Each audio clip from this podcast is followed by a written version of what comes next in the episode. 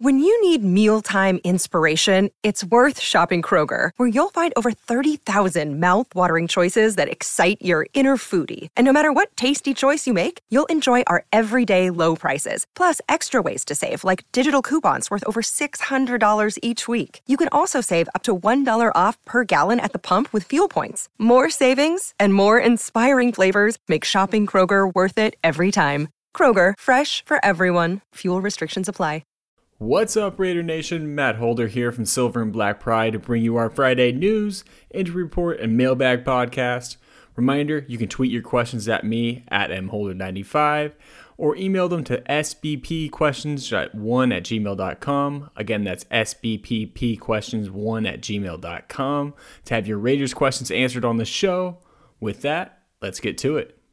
If you follow my writing or follow me on Twitter, you probably noticed that I've been all about Hunter Renfrow after Monday night's game, so I figured it's only fitting that I start the podcast with a little Hunter Renfrow stat. ESPN's Field Yates tweeted earlier this week that there are eight players who have at least five catches in the game every game this season. Davante Adams, DJ Moore, Justin Jefferson, Deebo Samuel, Cooper Kupp, Calvin Ridley, Brandin Cooks, and you guessed it, Hunter M. F. Renfrow. He's currently on pace for 93 catches this season and has been one of the most consistent players for the Raiders so far, and it's awesome to see that Renfrow is starting to get some national attention. On Tuesday, the Raiders signed cornerback Brandon Facyson off the Chargers practice squad. I'm actually going to talk about this situation a lot today, as the reason Facyson was brought on board is because Trayvon Mullen is injured and might miss some time, and someone asked me about Facyson in the mailbag. But to sum things up for now, the team is banged up in the secondary, and Facyson has some experience playing for Gus Bradley as he's been with the Chargers since 2018.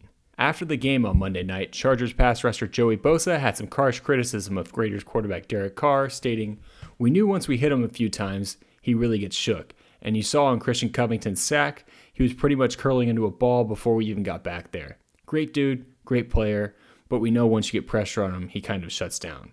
Carr responded later to Bosa's comments and said that he loves Joey and they've gone back and forth talking crap to each other over the years, and that Bosa was probably just overly emotional after the win and mad that he was talking crap to him the whole game. As you might have imagined, Carr wasn't particularly thrilled with the comments and said the Charger is entitled to his opinion, but it did piss the quarterback off, and that's a good thing. It's certainly shaping up to be a fun last game of the regular season on January 9th when these two teams play again and the Raiders Chargers rivalry lives on. If you listened to last week's episode, you heard me say that I expect to see some changes along the Raiders' offensive line if things didn't improve, and after the loss in Los Angeles, it sounds like Gruden has had enough. According to the Las Vegas Review Journal's bon- Vinny Bonsignore, Alex Leatherwood was practicing at right guard, and Brandon Parker was at right tackle. Bonsignore would later reveal that John Simpson was still at left guard, meaning Jermaine Eluemunor is the odd man out and getting relegated to the second string. ESPN's Paul Gutierrez also shot a video of the offensive line doing some drills with what looked like the first unit. The video showed Leatherwood at guard and er, Parker at tackle, as we now expect, but also Nick Martin and Lester Cotton could be seen hanging near the first group and looking like they were working their way into the rotation.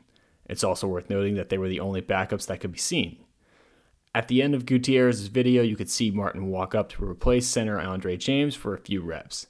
There wasn't much chatter about who's starting at center, so I'd assume it's still James's job for now, but it at least seems like he might be on a short leash. Offensive coordinator Greg Olson was asked about the changes up front and said that the team is just trying to find different ways to get their five best guys out there. With Khalil Mack, Robert Quinn, and the rest of the Bears defensive line coming into town, the Raiders might as well try something new, but we'll see who plays and what happens on Sunday. All right, we're on to the injury report, and we'll start with the guy we know the most about so far running back Peyton Barber. Barber left Monday's game with a toe injury, and NFL Network's Ian Rapoport tweeted that Barber has mild turf toe. There was a fear that he broke the toe, so this isn't the worst news that could happen, but Barber is still expected to miss at least a few weeks. Running back Jalen Richard did return to practice from his injury last week, so he could potentially be activated to replace Barber, but that is yet to happen. Rookie Trey Ragas is still on the practice squad and is another option as well. As I mentioned at the top of the show, Trayvon Mullen is banged up and has missed practice all week with a toe injury. While Gruden didn't name Mullen specifically in this statement, the coach did say this week that the team has some long term injury concerns, and then they signed Brandon Facyson, so that tells me Mullen probably won't play on Sunday and could be out for a little longer. Backup Damon Arnette also left the game against the Chargers early and has missed practice all week with a groin injury, so that would leave Amik Robertson as a likely replacement to Mullen in the starting lineup. Robertson did well as a replacement in Los Angeles considering the circumstances, so hopefully he will be up to speed and ready to go against Chicago. I wouldn't be surprised to see Nate Hobbs take some reps on the outside either. Hobbs was listed on the injury report with a shoulder injury this week, but was a full participant in practice. To wrap up all the DNPs of the week, Derek Carrier hasn't practiced with a pec injury, so his status for the game is now in question. That would mean more reps for second year tight end Nick Bowers if Carrier can't go on Sunday. Safety slash linebacker Jonathan Abram has been limited so far in practice with a shoulder injury, while running back Josh Jacobs, ankle, and offensive tackle Kolton Miller, knee, were limited on Wednesday but a full go on Thursday.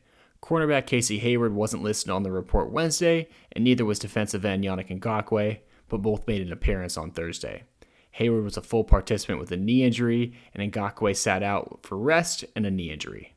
To wrap up the injury report, the following guys were listed but full participants all week fullback Alec Ingold with the shoulder, linebacker Cory Littleton, shoulder and rib, wide receiver Hunter Renfrow, ankle, tight end Darren Waller, knee, and that'll do it for the injury report this week.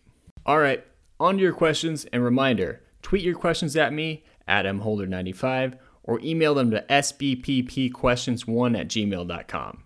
First question With Barber, Barber and Jacobs banged up, do you think we'll see Richard and Ragas? Well, for one, they both have to be activated, right?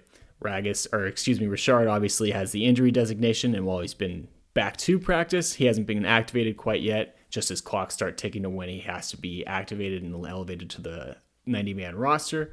But he could definitely still be in, fill in, especially since, you know, the Raiders are going to be down and running back and whatnot. And they could use him in pass protection because we all seen how Kenyan Drake uh, pass blocks. Just reminder to go back and watch the uh, the uh, Dolphins game if you forget. And then Josh Jacobs is obviously banged up, so that's one place where Richard could really step in and help out the team. But just a matter of how healthy he ends up being. Obviously, not being there and Gruden not giving a whole lot of information when it comes to injuries, especially guys that he doesn't have to, like Richard, who's not technically on the roster. I don't know what the likelihood of that is happening, but I could definitely see it happening this week. Ragas, I feel like it'd be a little bit more of a stretch for him to be able to play. Obviously, they brought in Barber for his blocking, so they don't quite trust Ragas there yet at this point. Plus, if they brought him up, they'd have to activate him, and then if they want to cut him, depending on the, or then depending on what they want to do with him after the game, they might have to cut him and put him on waivers, which then means they would risk giving him up. And who knows if they want to risk that or if they want to stash him for the future. Obviously, with the Gruden's mentality, I think that's definitely possible. He's definitely in win now mode. So if he does feel like Ragas gives him a good chance to win and better chance to win, maybe in pass protection than a Kenyan Drake will or even uh, Josh Jacobs, then he'll do it. He'll pull the trigger. I have no doubt about that. Just there, it, there does come with some risk with that. But ultimately, I think it's probably just going to stay Jacobs and uh, and Kenyan Drake so far. Obviously, with Jacobs being upgraded to a full participant, I think he'll be in a full workload and see back to what we saw more more last year and probably more towards the first week of the season. But who knows? I definitely think we'll be probably be waiting. I think we'll probably be waiting a full year and you know be talking about Trey Ragas for next year and talking about him in the preseason and whatnot. But I would be I wouldn't be surprised, I should say, if uh, Richard ends up getting activated in the next day or two and ends up playing on playing on Sunday against the Bears. Do you have information on the new cornerback Facyson?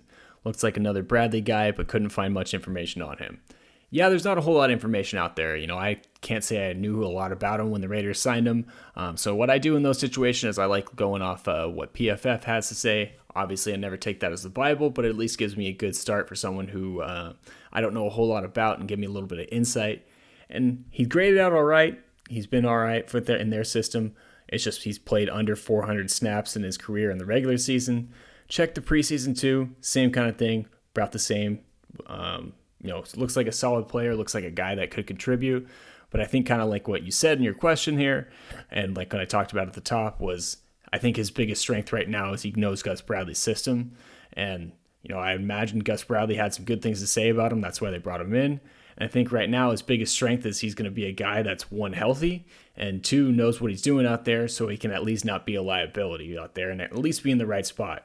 Who knows if he'll be able to make the play, but at least at the very least right now, you wouldn't have to worry about coverage bust with a guy that knows the system, whereas you might with somebody who might also not be good or also might not be that talented and not know what he's doing out there. So I think that's the biggest thing for him is he's going to come in and know what to do and being able to get in the right spots and not have to uh, deal with a learning curve on the system and whatnot. And right now, the Raiders, with their defensive backs, especially at the corners and how banged up they are, they're kind of at the warm body stage, right? Just anybody who can go out there and know what they're doing.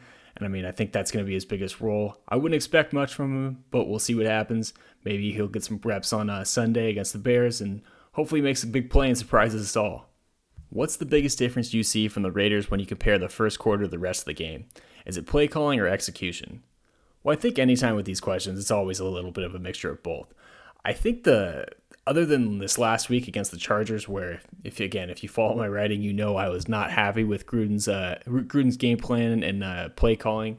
I think for the most part, what the Raiders have been trying to do um, schematically has been working in the first quarter. It's just you know Derek Carr seems to be kind of starting off a little bit slower in games and then picking it up in the late, latter part of the games. So I don't mean to say that he's playing bad by any means, but I definitely think it's probably a little bit more towards the execution you know, especially at home. You know, I think back to the Steelers game where they actually, I feel like, started out fairly well in that game. I think they led at the beginning of the game, if I remember correctly, and whatnot. But I do think it probably has a little bit more to do with execution. Maybe they're just one of these teams that you know starts off slow, and obviously that can come back to bite them, and they take a little bit to get get used to the game.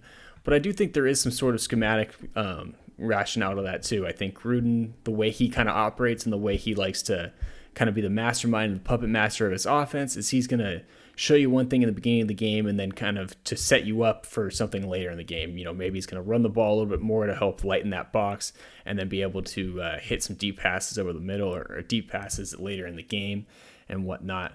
But I definitely get the feeling it's a little bit more execution at this point. And again, this is Sans uh, Sans last Monday night against the Chargers when I thought the game plan was terrible. But I think for the most part, the Raiders just are coming out and you know a little bit shaky, especially at home. I don't know, maybe in, maybe they're enjoying Vegas a little bit too much on Saturday nights, having to play with a little hangover and whatnot. But I think for the biggest part is, you know, the Raiders just they just seem like a team, and I think especially with Derek Carr, the way I've seen him play this year, it seems like he needs to to get a drive or two to maybe kind of get the feel of it and get get in the rhythm and whatnot, which isn't abnormal by any means, but certainly can get frustrating from a fan's perspective. And when you're watching the games and they end up digging themselves in these holes, but I definitely think a little bit of the blame can go around. But if I had to pick one, I'm going to say lean on the execution right now. And I think the Raiders can figure it out. You know, it's just a matter of maybe they start their their pregame routine about 15 minutes earlier and whatnot. But I think uh, it might be something we have to live with. But I'm I'm interested to see how uh, how Gruden attacks it this week against the Bears because obviously this has been a problem, and I think they'll come out swinging a little bit more. I think he'll come out probably change his scheme up a little bit, maybe take a little bit more shots and kind of work backwards from what he's been doing and try and soften the Bears up to start the game. And then hopefully Derek Carr comes out ready to go and comes out slinging and whatnot, and uh, the Raiders can stop digging themselves in these damn 14 nothing holes. Now that we know about Leatherwood and Parker, what other changes could you see the Raiders making to the offensive line? Well, to be honest with you, pretty much anyone but Kolton Miller is eligible to be swapped out right now. Um, you know, like I was talking about before, Lester Cotton was kind of hanging around, lurking around and whatnot behind John Simpson.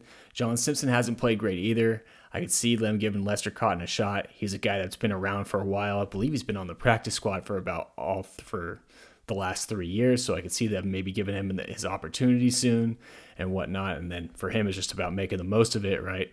This is what he's been waiting for and whatnot. And I mean, he definitely has a great chance. John Simpson was supposed to be a backup to start this year too. And obviously, Richie Incognito is still out. So, could be a huge opportunity for Lester Cotton. I could see them calling him up from the practice squad. And then the other one, I think, is the obvious one that a lot of people are pointing out, and that's Andre James getting subbed, swapped out for uh, Nick Martin. Nick Martin, obviously a veteran guy. You kind of know what you're going to get from Nick Martin, and that's just really more of a solid player. But I mean, right now that would be an upgrade over what they're getting from Andre James. Um, I, I, I really do think Andre James has to be on a short lease at this at some point.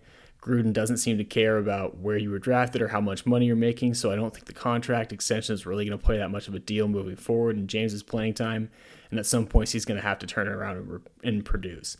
Um, if he can't keep it done or keeps getting the effort that he has been, I mean, I, I don't know how you don't make the move to Nick Martin. At least give Nick Martin a few reps to see what he's got and uh, see if he can play.